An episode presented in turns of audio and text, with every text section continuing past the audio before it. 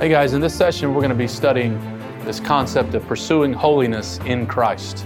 In Ephesians chapter 4, uh, verses 17, really all the way down to uh, chapter 5, verse 17. And so, if you got a Bible, you can join me there.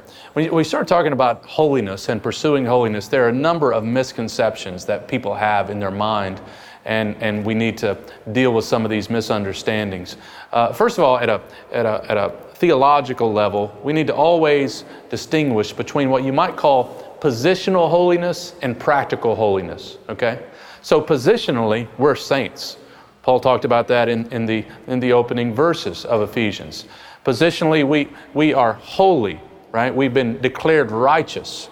Uh, this is